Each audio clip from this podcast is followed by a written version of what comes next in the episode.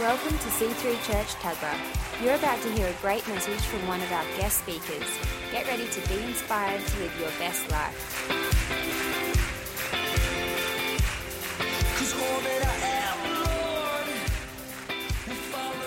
So great to be here as a church community, and I just applaud you for being here this morning with us. And and I think in um in times like this that there's never a time where it's more pertinent to come around the Word and encourage ourselves in the Word and enrich ourselves and hear what God says about the truth, and not what the media and the world says, but what God says about these times.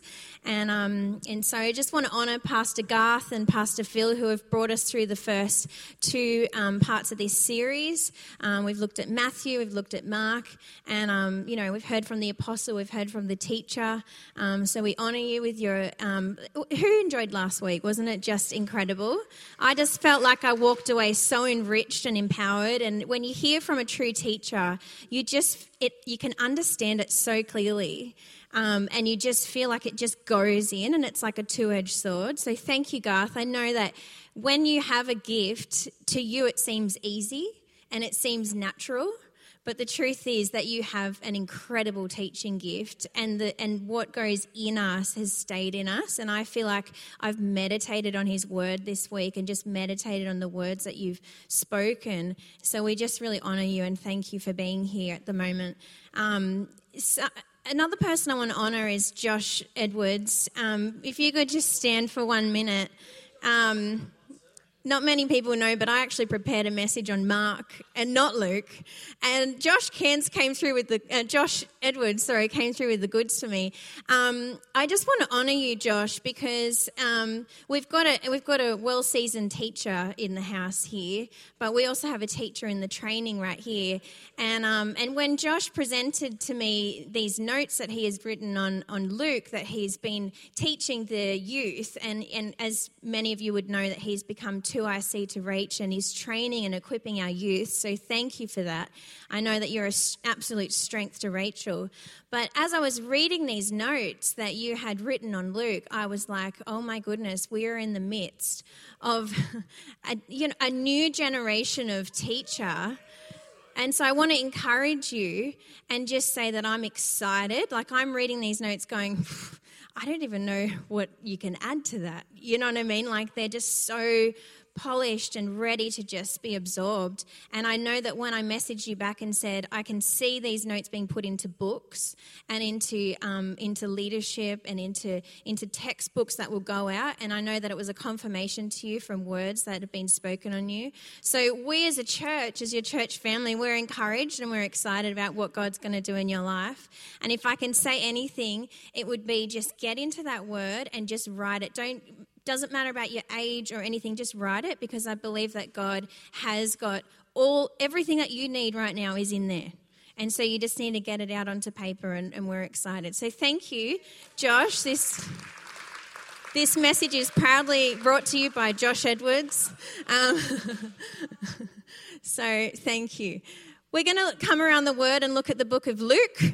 Um, and, and the theme this morning is Jesus in his humanity. And um, and and like I said, preparation, preparation. When we're in times of, I can't help but but weave this in, because we have to be true to where what's going on in the world and what's happening around us. We can't just sort of ignore it and say, but this is my theme and I'm just going to stay over here. Um, As you know, at the beginning of the year, like, we've been through fires, floods, and now viruses. And as you know, Andrew and I um, went through our own, um, you know, torment at the beginning of the year and being caught in the fires. And can I just say that what helped us get through that was our feet being firmly planted in the Word of God. And I'm, I'm telling you from a mother's perspective that as I was um, speaking with Jess this week, I had a, a new understanding of my whole life being an elder sister and now being a mother of four. I don't know if this happens to anyone else, but this over-responsibility, and my whole life I've been tormented with dreams of something is going to happen to someone in my care. you know, so I used to have dreams of the girls, something happened to the girls, and now I always, you know, and I don't know about anyone else, but I drive along Wang River and I'm thinking, okay, so if something happens, I wind up the windows and then I get my headrest out and then I smash it and then we also, right? I don't know if this happens to anyone else, but this is just what goes through my head. Now, at the beginning of the year, um, you know, seven children in my responsibility and running from fires, my anxiety levels should have been up there. My panic levels should have been up there from all the dreams that have tormented me throughout my whole life. I should have been in panic mode, but instead all that was with me was peace. And it's such a surreal thing, but I want to encourage you that the Word of God is stronger than anything, and He prepares us and He trains us, and every little battle that we've fought in the secret place, in the quiet place, every tiny little thing that He's brought us through prepares us for what we're going to go through, because He knows what is before us. And so the Word of God must come out and the preparations must come out. And so you asked Joey in the boat, I didn't care who was on the boat, the Word of God came out of me and I started saying to my children, what have I spoken to you about in Daniel, about Shadrach, Meshach and Abednego? Who was in the fire with them? Jesus was in the fire with them, Mum. Jesus is on this boat. I see Him. He's with us. And so that's what kept us strong for three hours, just wrapped up in His Word. And so I only say that to encourage you, because it doesn't matter what comes next. God knows what's coming next, but we must equip ourselves in the Word. So when that time comes, we don't go quickly find a scripture for something that might help us, but it just pours out of us because we've prepared ourselves and we know His Word and we know that what He's equipped us with. So we're going to look at Luke. Luke is the author of Luke, and Luke is a doctor.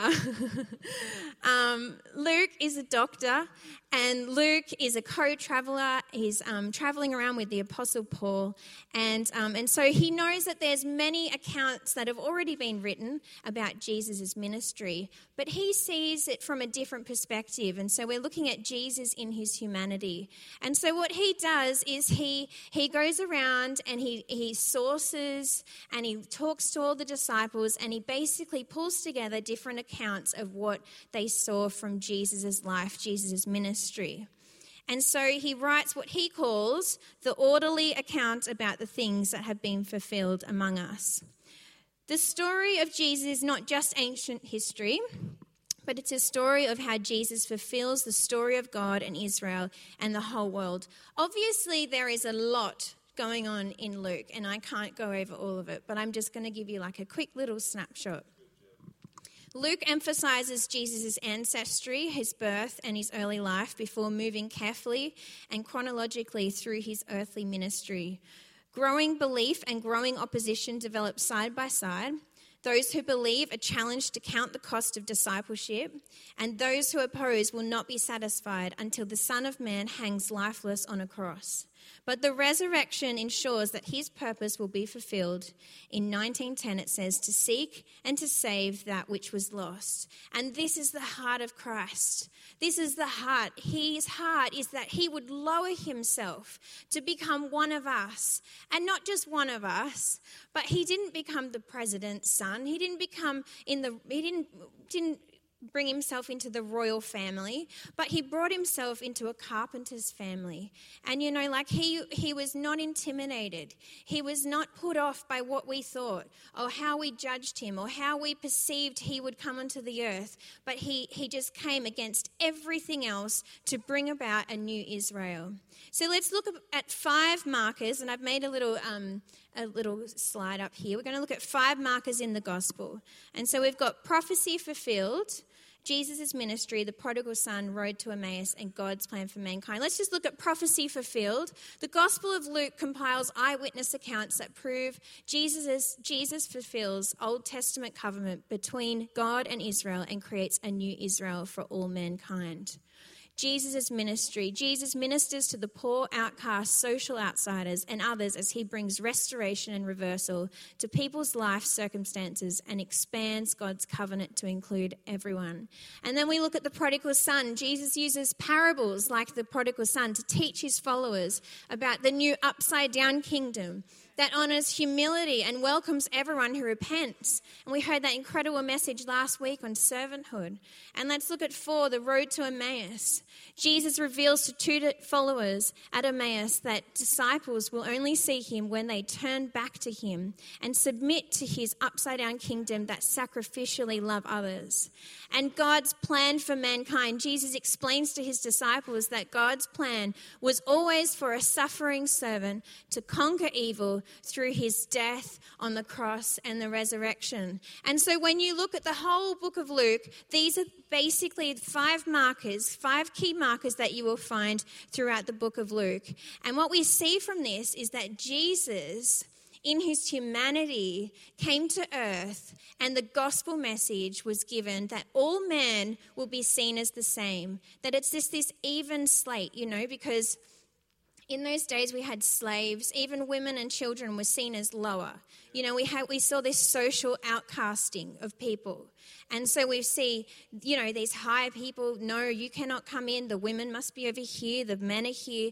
But Jesus came, and when you look at the significance of what he does in his miracles and everything, you see that he is showing us this new Israel. He's showing us this new covenant that it welcomes everyone. It's about everybody. His kingdom is for everybody. To us, this just seems like, yeah, sure, women, children, here I am preaching, right? Um, but in those days, it was just mind-blowing what he was bringing forth, this new covenant.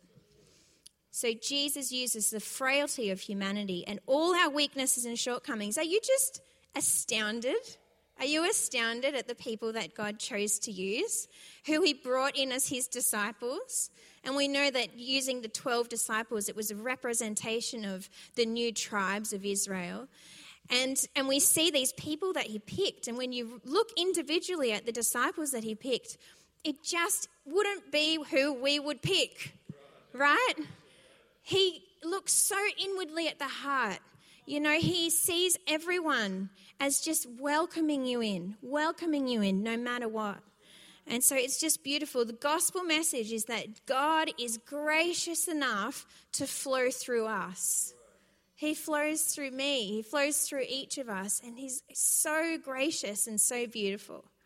So let's open our Bibles together in Luke, and and let's have a look at a few key scriptures where we see this beautiful graciousness of Jesus flow through, where we see him him highlight really the weaknesses being turned to strengths, and we see this the way that God uses it. So we're going to look at um at Luke four eighteen first, and I've asked Nathan Cairns to read this out. The Spirit of the Lord is upon me, because he's anointed me to proclaim the good news to the poor. He has sent me to proclaim liberty to the captives and recovering of sight to the blind, to set all, uh, to set at liberty all those who are oppressed, and to proclaim the year of the Lord's favour. Today this scripture has been fulfilled in your hearing. Philip's son.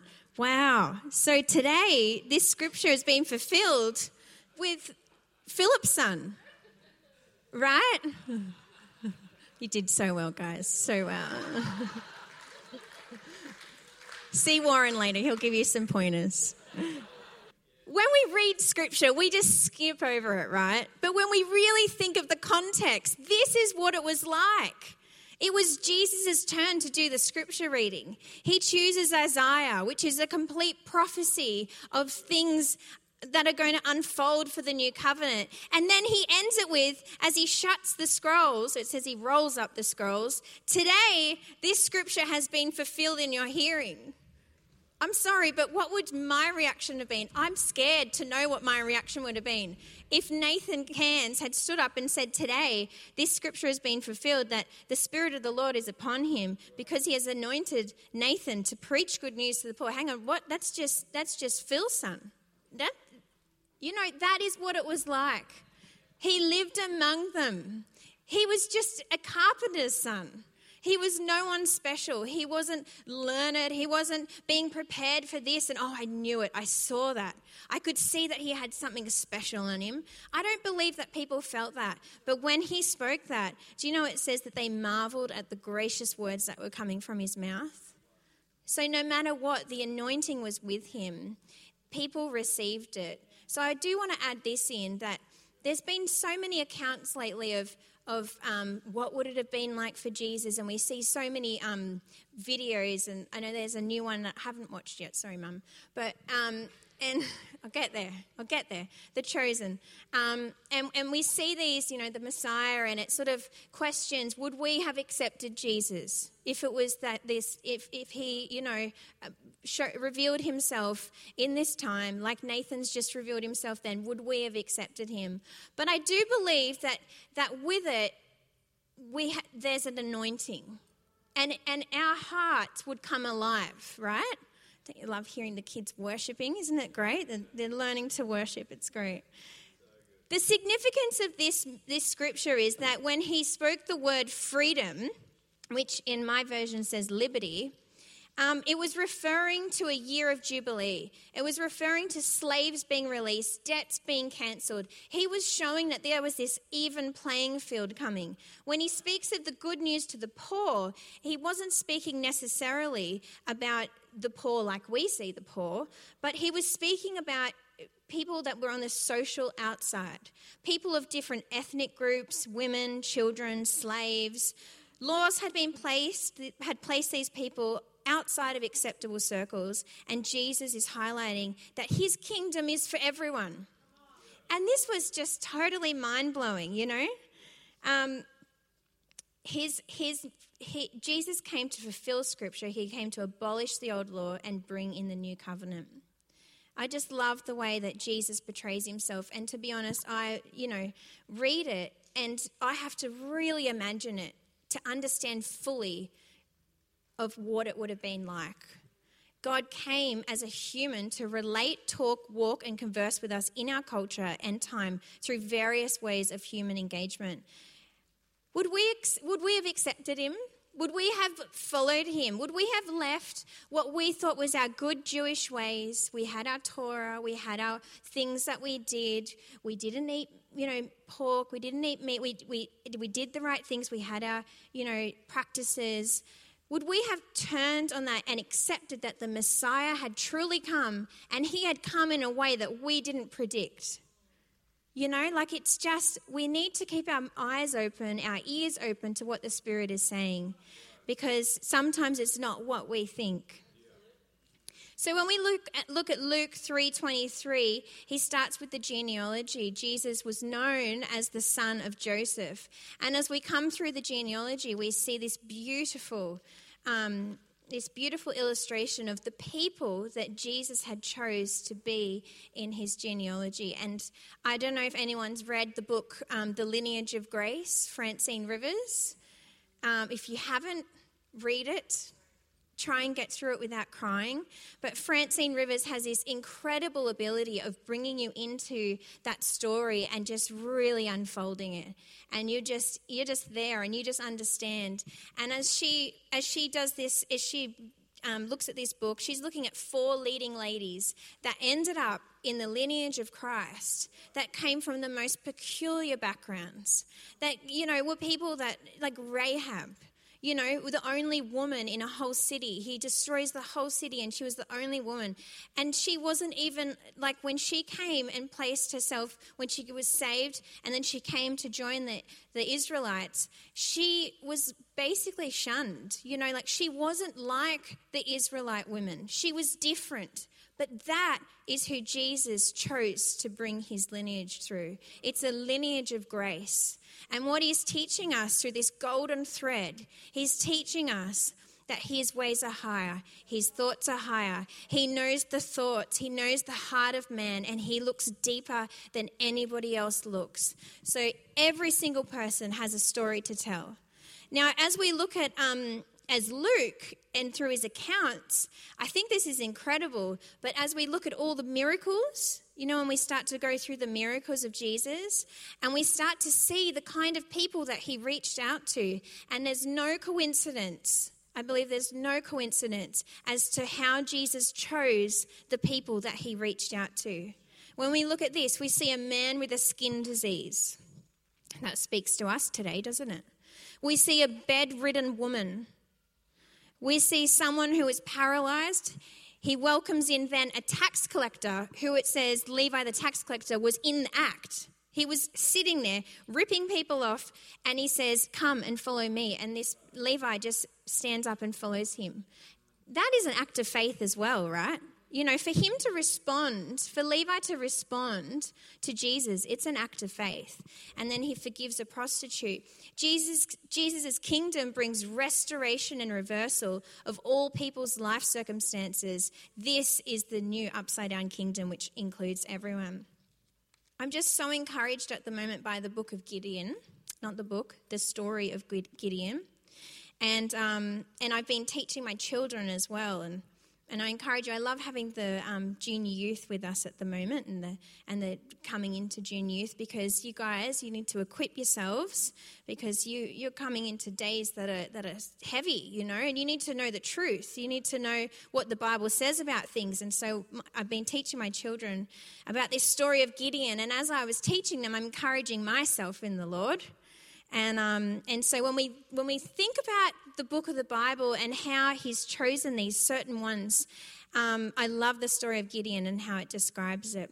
So as we look at Judges, the, the Bible describes Gideon as a mighty man of valor, yet he was a coward who hid in a winepress when the angel appeared to him in Judges six eleven. He was the youngest kid from the weakest family and, and the weakest tribe, but God made him strong. So let's think of the battle where Gideon, who knows the battle where Gideon had thirty-two thousand people ready to fight? Do we know this one? Yeah? So he had thirty-two thousand people ready to fight. Now, um, there's been a long line, a long line of, of great disappointments of kings. And and um, and, and we, so we see that Gideon finally arises. Jesus calls, God calls him out, and he finally arises and he brings this army together. And he goes, look, Lord, I have thirty-two thousand people ready to fight for you. And what does the Lord say? He looks at this army and he says, that's pretty impressive, but there's too many of you. Right? So we're always talking about, um, oh, but we need this and we need that. We need to be stronger in this and we need to be more equipped and we need to, but what the Lord wants to do through you is show his glory. So sometimes we don't need to be the best at what we do, because otherwise it would look like, well, that's just, he's just very good. He's had all the training in the world. He's had a really good upbringing. He's got a lot of money. He's very intellectual, you know, but maybe God wants to show himself through you. And when I talk about weakness to strength, I don't want you to be um, confused too. I don't believe that we need to seek out the thing that we're weakest at and then work on that. I believe that it's just a portrayal showing that it doesn't matter what we're weak at. God can still use us, right? We still focus on our strengths, but it doesn't matter where there's weaknesses. God can fill that. And so we come down to a place where he brings it down to twenty-two thousand people. He says, God, we're ready. Let's go. Let's go fight. And he says, no, there's still too many people. And who knows the story? We come down to the water. Some scoop up the water. Some drink it straight out of the out of the water. And so he divides it up. He ends up down to three hundred people. I'm sure that Gideon is thinking, this is a disaster. I don't know where to go from here. His, his life is on the line here. His reputation is on the line. I had thirty-two thousand people. Now I've got three hundred. We probably would think, let's, let's, you know, withdraw, talk it over, work out a new game plan. But Jesus says, no, you are ready. Now you are ready to fight. So then we look at Judges seven, verse nineteen, and let's see what happened. Bit of audience participation. And they blew the trumpets, and they smashed the jars that were in their hands. Then the three companies blew their trumpets and broke the jars. They held in their left hands the torches, and in their right hands the trumpets to blow. And they cried out, a sword for the Lord and for Gideon. Every man stood up in his place around the camp. And all the Midianite army ran. They cried out and they fled. When they heard the three hundred trumpets, the Lord set every man's sword against his comrade and against all the army. And the army fled as far as Beth Shittah towards Zerarah, as far as the border of Abel Meholath by Tabath. Isn't that amazing? amazing. God had the glory in the end because he has a better way. He he he he created confusion throughout that army and they fled. So you know what? It doesn't matter who is against us. God is for us. Nothing can be against us. So let's look at a couple of other examples. Peter was anything but stable. He was Mister Impulsive throughout the Gospels, but Jesus told him, "You're a rock." He turned Peter into a rock of stability for the early church. David, an adulterer and a murderer, we know this one, was called a man after God's own heart. Abraham is called the father of faith, but he too had so little faith that he twice told his wife to lie in order to save his own life. So, Josh, let's see what Hebrews eleven says. Samuel and the prophets, who through faith conquered kingdoms, administered justice and gained what was promised, who shut the mouths of lions, quenched the fury of the flames and escaped the edge of the sword, whose weakness was turned to strength and who became powerful in battle and routed foreign armies. Women received back their dead, raised to life again. There were others who were tortured, refusing to be released so that they might gain an even better resurrection. So good. By faith, right? By faith. The N I V says whose weakness, actually I think you read the N I V, didn't you? Um, whose weakness was turned to strength, right? So God uses weak people to show his power. God chose to put his glory in clay pots. If you drop a clay pot and it says um, in um, two Corinthians four seven, we who have this spiritual treasure are like common clay pots in order to show that the supreme power belongs to God, not to us. If you drop a clay pot, it will break, just like you and me. We're breakable spiritually, physically, and emotionally. But God chose to use us. This history of the church is filled with, the history of the church is filled with examples of how God works through hurt and broken people. In fact, humanity is actually one of your greatest strengths. If you don't hide your weaknesses, they will force you to depend on God no matter what. Do you notice that? That sometimes in the in the hardest times, it's when we're the the closest to him. Because we just put everything in him. Sometimes when everything's going well and everything's fine, we tend to forget about him. Because it's just, you know, like everything's fine, everything's good. But then when we hit these really dark times, we turn to him. So God, he uses common clay containers. Hudson Taylor, and, um, a British missionary to China in the nineteenth century, said, "All God's giants have been weak people." You can see the truth of that statement throughout the Bible. You can see it in the lives of the great giants of church history. God loves to use weak people to fulfill his will. First Corinthians twenty-seven says, "But God chose what is foolish in the world to shame the wise. God chose what is weak in the world to shame the strong." He receives the glory. So what is the weakness in your life that you want to hide the most? I think it's time to give it to God for his greater purpose, right? God can use and will use anyone who doesn't hold anything back from him. Just close your eyes with me for one moment. God, we just, we see that we are frail and that we are human. Lord, I know that you even understand because you brought yourself here through Mary. You, you became one of us, Lord. You had the same challenges in your life. You had jealous friends. You had rivaling sis- siblings. You had, you know, you had to work every day. You understand, Lord. You understand what we go through. But God, you of all people know how to rise above. So Lord, teach us. Teach us to see above all our circumstances and rise above, enrich ourselves in the word. Lord, not to focus on our weaknesses, but to see that, God, you can fill up that space. You can fill that space and you can use us. Lord, we just surrender ourselves to your perfect will right now in Jesus' name. Thank you, Lord. If there's anything that you can see from the Bible as you read it, I want you to see that God, he's not He's not scared of anything. He's not scared of any challenge that you have in your life. He's not put off by anything that you go in your life. But I know that the enemy uses things that are that we're struggling with to distract us.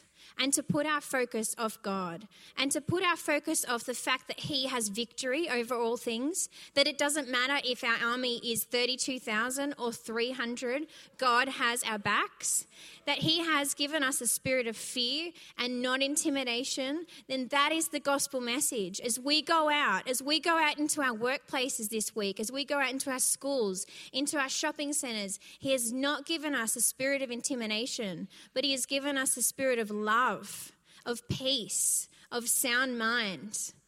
This is who we are as Christians. This is who we are. This is not just a good way of life. This is not just some good things to tack onto our life. You know, this is a new way of life. And the only way that we can rise above it is if we enrich ourselves in the Word, if we get His truth on the inside of us so it comes out everywhere we go. You don't have to be an evangelist to speak the gospel message of Jesus. You just have to have it seeping out of you everywhere you are.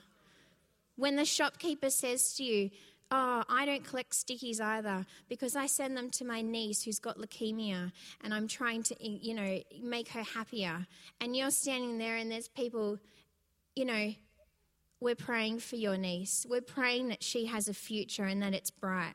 You know, don't be intimidated by the world around you. Don't be intimidated by being P C, you know.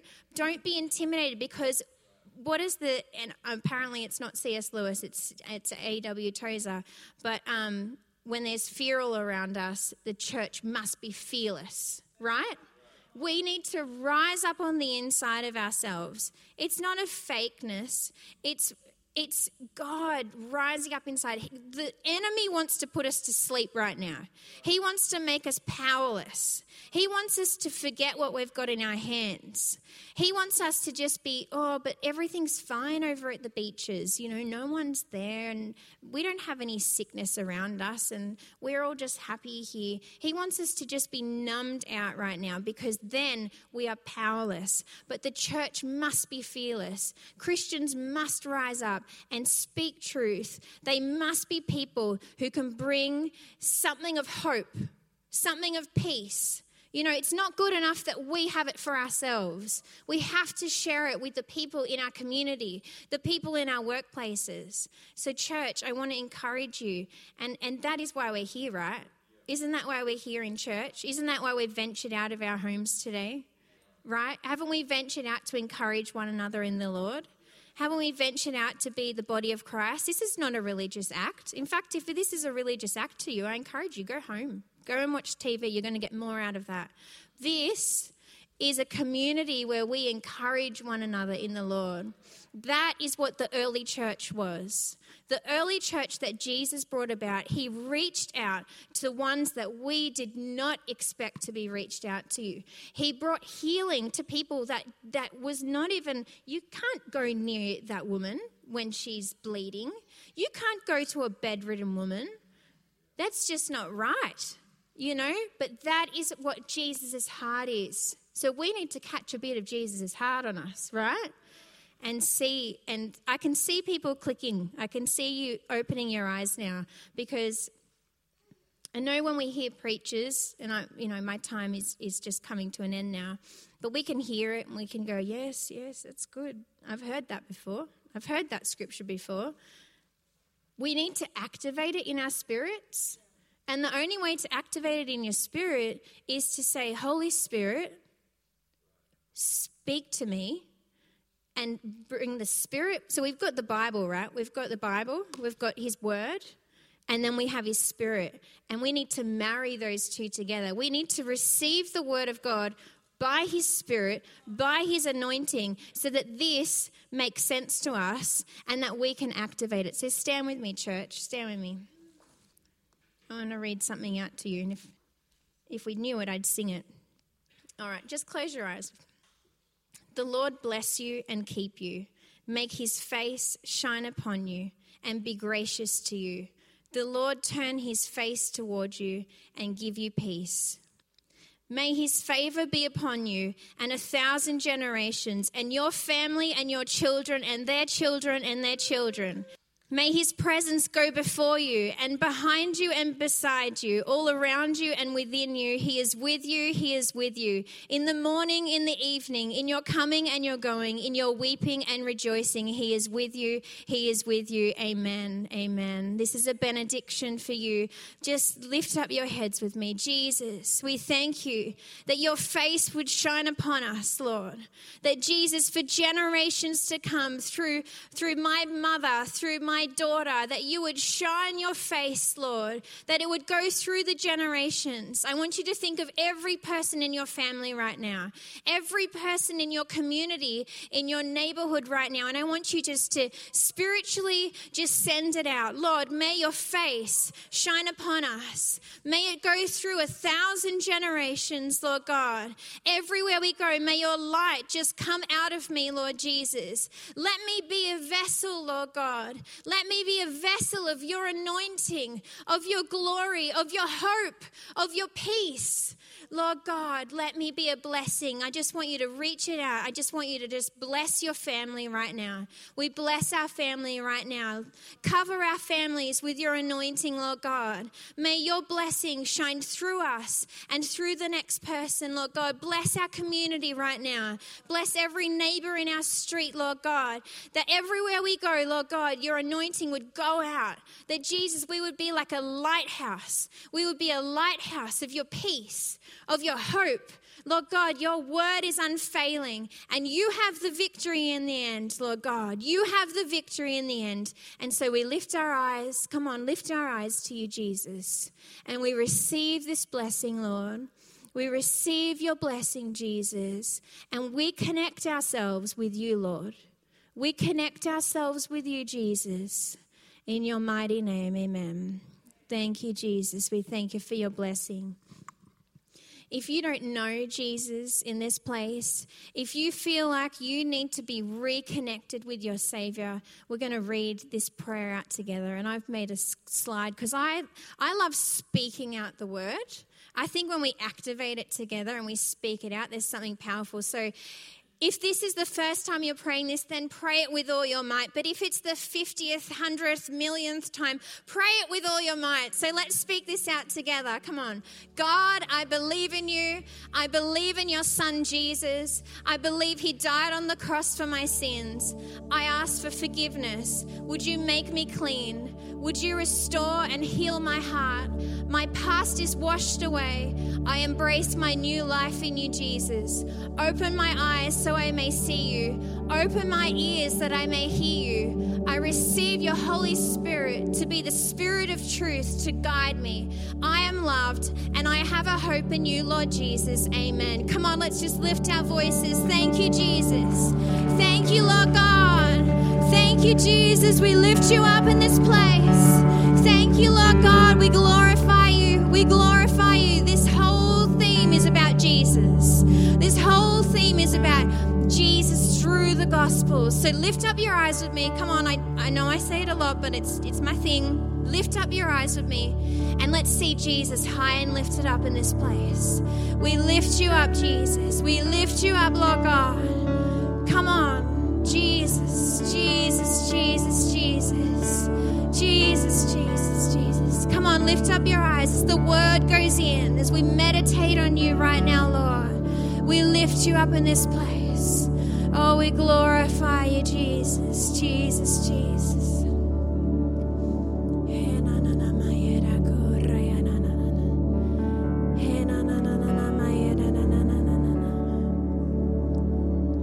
Thank you, Jesus, Jesus, Jesus. As we go forth this week, I encourage you every day, lift up your hands, lift up your hand to Jesus and declare that he is the King of Kings. He is the Lord of Lords. The media doesn't tell us what is what. Jesus tells us. Every single thing you're going through, come on, lift up your hands if you need healing in this place. If you need healing, lift up your hands. Jesus, we declare healing in this place. Come on, we don't have to conjure it up. He's here. Jesus, we thank you for healing in this place. We thank you for your supreme healing right now. that it would just trickle down upon us, Lord God.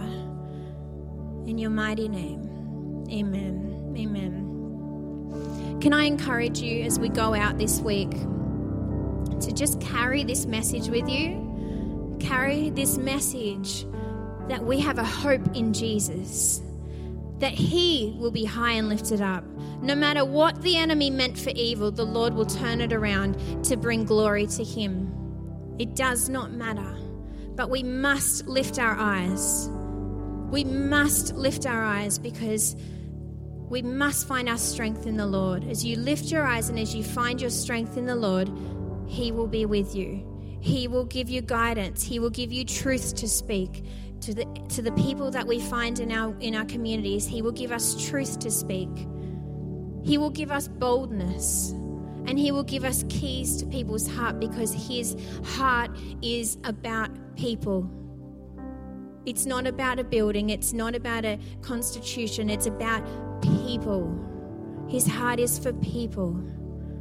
So, Lord, would you just open opportunities this week for us to speak and to bless people, to bless our friends, to bless our neighbours, Lord God. And don't don't fluff over it either, you know, like, oh, the Lord will be with you. So, you know, be sincere, be empathetic. People are fearful. People are struggling. People may be sick that you know of. We need to be extending real, you know, real faith. We need to be extending real truth to people. Give them life. Give them hope. Give them peace. Not just a nice, I'll be praying for you.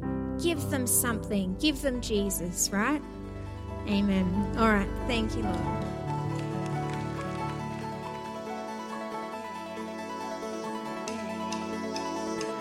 We hope you enjoyed listening to this message. For more information on what you've just heard or how to visit us, go to c three tuggerah dot org dot a u. We hope to see you at church soon. There is no greater love than that of yours. We want the world to know, so we'll rise in selfless faith.